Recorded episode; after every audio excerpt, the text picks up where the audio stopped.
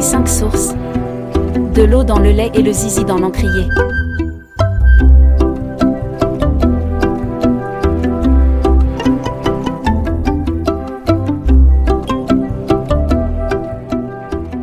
Une famille nombreuse débarque, avec leurs chevaux et leurs chiens dans une toute nouvelle contrée, déjà bien peuplée de vie et personnalités trempées. Comment les uns et les autres vont se raconter et se rencontrer?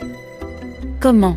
De ces trajectoires vont naître des voyages aussi bien philosophiques que géographiques? Un périple traversé des petits riens qui font grandir les âmes.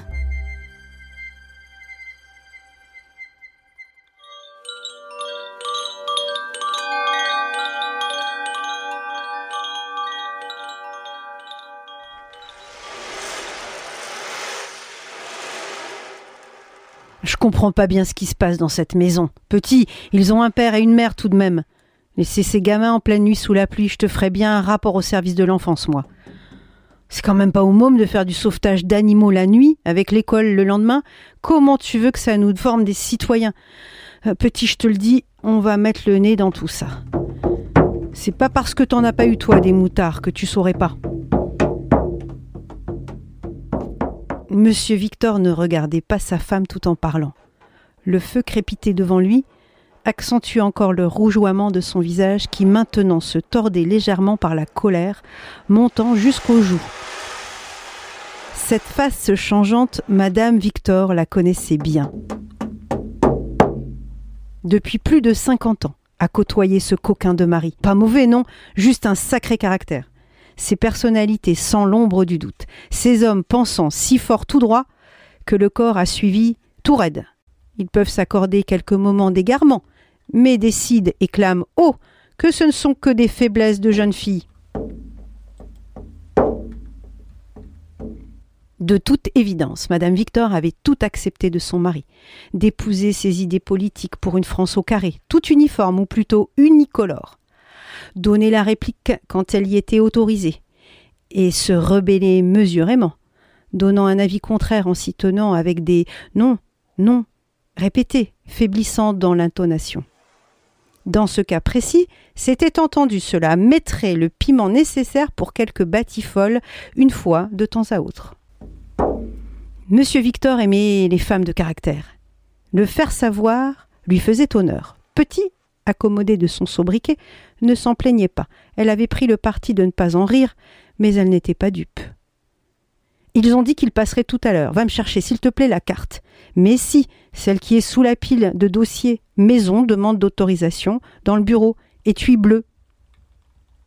Je vais regarder où j'ai noté les sources de la propriété. Je sais que mes informations datent, mais un sous-sol, ça se transforme pas comme ça.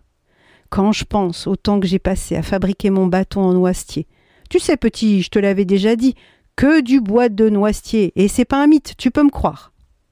Regarde comme c'est beau ça. Bien dessiné, propre. J'avais oublié la précision de ma légende.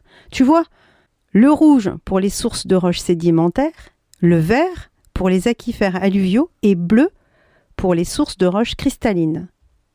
En attendant, on va se recoucher. Il fera jour demain.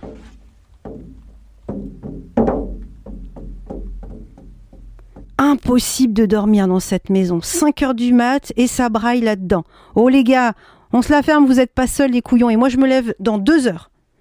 T'as qu'à croire, demain on va avoir le grand récit des héros. Mes frères, c'est les trios des mousquetaires. L'aîné, je te dirais bien Aramis, altruiste à 16 heures, mais pas trop. L'autre, Athos, un peu noble dans l'allure quand il y pense. Et le troisième, Porthos, un physique qui ne trompe pas. C'est du solide, à moins que ça s'effrite, va savoir pourquoi. Jamais facile pour une fille de faire sa place après deux garçons devant et un derrière. J'ai souvent entendu dire par ma mère que petite, ma timidité liée à ma sensibilité faisait de moi son ombre et tout en même temps la doublure de sa robe, tellement je m'y sentais à l'abri. Avec le temps et l'expérience, bien obligée, j'avais pris l'habitude d'une saine distance avec tous les membres de ma famille, couplée d'un regard bien vif pour remettre qui que ce soit à sa place. Il n'allait pas me prendre pour plancher, ou pire, Milady. Depuis quelques jours, en rentrant du lycée, je sortais ma flûte traversière, avec plus de plaisir. Avant le CP et le déchiffrage des mots pour la lecture, j'avais appris celui des notes. Je suis né pinson.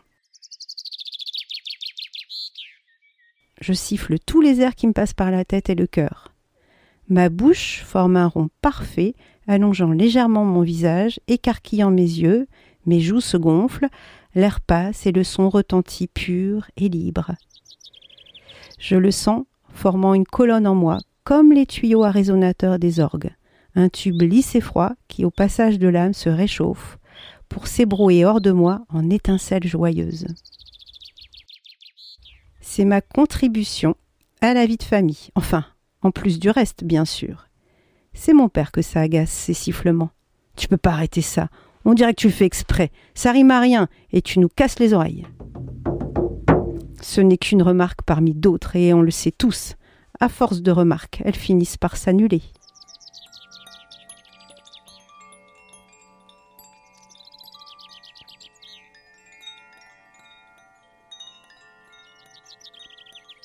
Mon arrière-grand-père maternel, que je n'ai pas connu, clarinettiste, petit de taille, né alsacien, autant dire allemand, à la moustache étroite en ticket de métro entre lèvres et épatement du nez, avait sauvé sa vie grâce à la musique.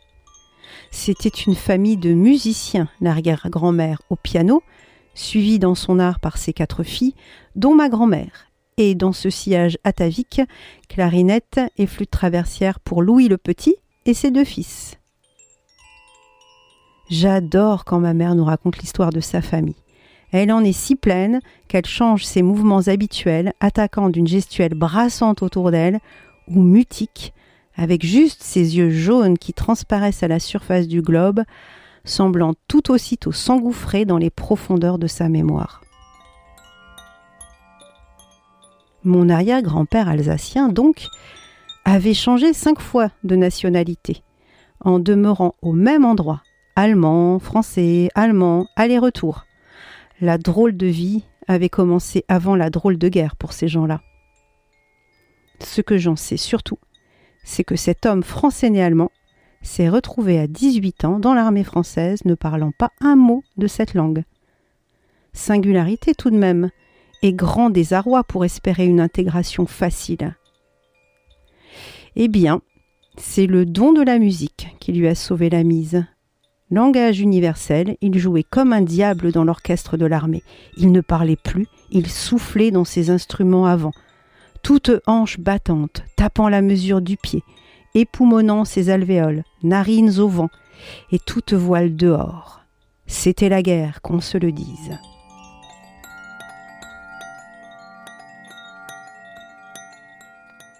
Prenant du galon, le petit Louis a vu s'éloigner les colibés et moqueries de ses camarades et devenir le grand Louis. Il avait déjà tâté les sommets de son caractère têtu et fier quand il était adolescent. Un jour de marché alsacien, tenant l'étal d'un drapier qui vendait du tissu au maître, il a proposé gentiment à l'officier allemand venant acheter du tissu en grande quantité, noir, rouge, jaune, d'autres couleurs, plus gaies, du blanc, du bleu, du rouge. Nein, schwarz, rot, gelb, raust À la tombée de la nuit, dans la maisonnée du petit Louis, ça ne rigolait pas. Il n'avait pas cédé, on allait le faire descendre et le faire redescendre des cimes. Après toutes ces sueurs, quelques peurs au ventre, mais pas de larmes, ça non. Il allait rencontrer sa femme, une noble dame d'un mètre soixante-dix-huit, par les jeux du hasard et des airs de flûte, encore. Ma guide pianiste née jouait dans quelques salons pour les grandes maisons industrielles de maîtres de forge, en Lorraine. Une institution, les devins d'elle, une dynastie.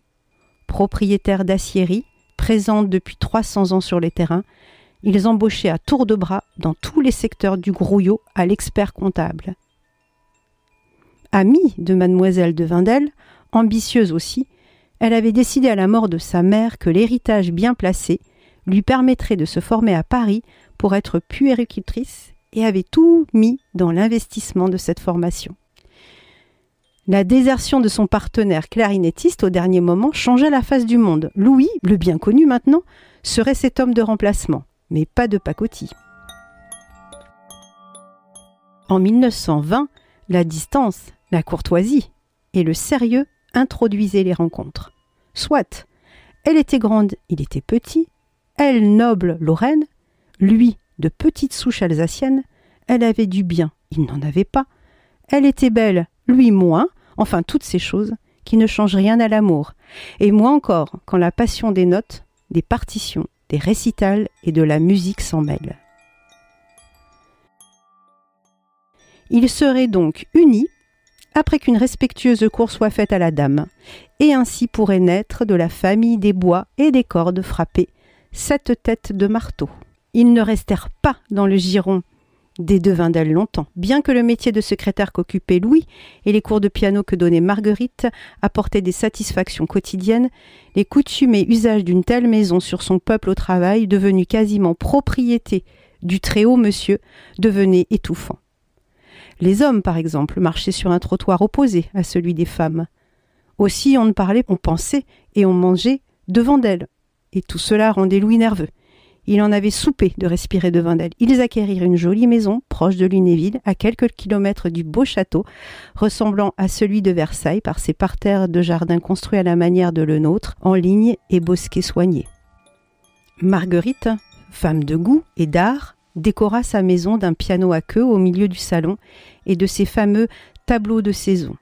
En général, elle avait un goût immodéré pour le changement discret, celui qui fait vibrer intimement en soi des plaisirs de plumes posés dans l'armoire, une pochette de tissu remplie de lavande, des gouttes d'agrumes dans le thé, du talc sur la peau. Mais parfois, usant de ses actes comme d'un étendard pour dire qu'elle avait aussi voix au chapitre, elle imposait quelque chose. C'était son originalité à elle. À chaque saison, elle se plut à accrocher à la simèse entre les deux grandes fenêtres du salon un tableau différent. Quatre fois par an, elle rangeait l'hiver pour le printemps, puis l'été et l'automne. Les copies de grands maîtres se rencontraient en valse, les amandiers en fleurs de Van Gogh laissaient place au lac du Bois de Boulogne de Berthe Morisot, puis à l'automne, Monet prenait son ticket, avec impression soleil levant, et enfin un joli paysage de Bruegel pour l'hiver. Cette fantaisie amusait tout le monde, et quand chacun y allait de son commentaire, on la voyait déjà au piano, et là, en quelques notes de Liszt ou de Schumann, elle faisait taire cet auditoire bavard.